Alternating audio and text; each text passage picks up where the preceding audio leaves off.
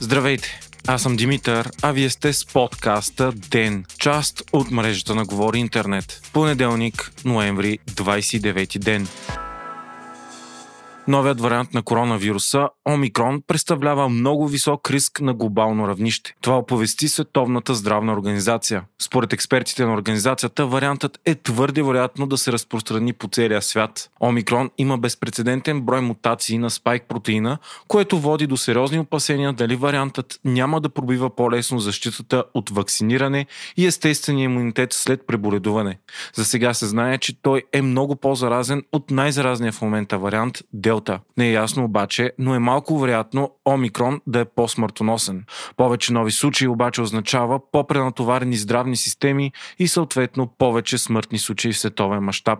Все още малко се знае за това как на практика ще се представи Омикрон, тъй като случаите на заразени от него за сега не са много. Все пак от СЗО очакват евентуалният пробив при вакцинацията да е малък и в предвидим дял, поради което основната препоръка остава ускорение на вакцинацията в глобален мащаб. Междувременно германската компания BioNTech вече заяви, че е започнала работа по вакцина, модифицирана да се бори с новия вариант Омикрон.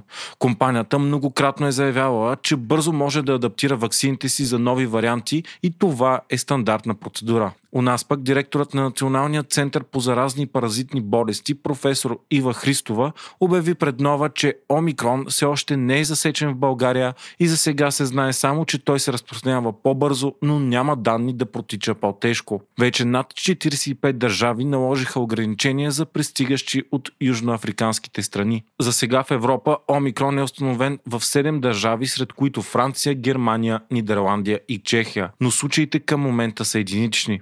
Светът и световните пазари са силно притеснени от потенциален по-опасен вариант на коронавируса, който може да доведе до нова мощна вълна на заболеваемост и локдауни. Ефектите от последните две години затваряния и дисбалансите първо започват да се проличават в недостиг на стоки, оскъпяване на редица суровини, инфлация и много други. Економиките още се възстановяват от нивата от преди кризата и нова вълна би могла да бъде пагубна. В събота приключиха експертните преговори между Продължаваме промяната БСП, Има такъв народ и Демократична България. Партиите проведоха разговори по 18 конкретни сектори, които преминаха оптимистично и политическите сили намериха много общи приоритети и допирни точки. По думите на Кирил Петков, няма тема, по която да не е било достигнато огромно съгласие. Всички партии дадоха индикации, че шансът да се състави кабинет е много голям.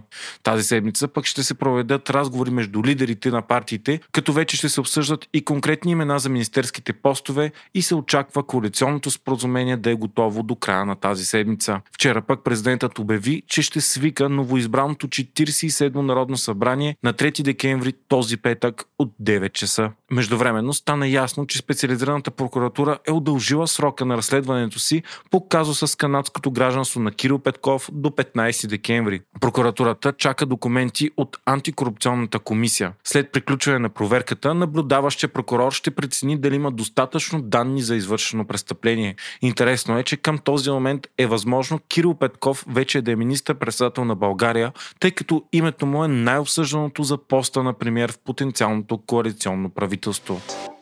Вие слушахте подкаста Ден, част от мрежата на Говори Интернет. Водещ бях аз, Димитър Панатов, а аудиомонтажът направи Антон Верев.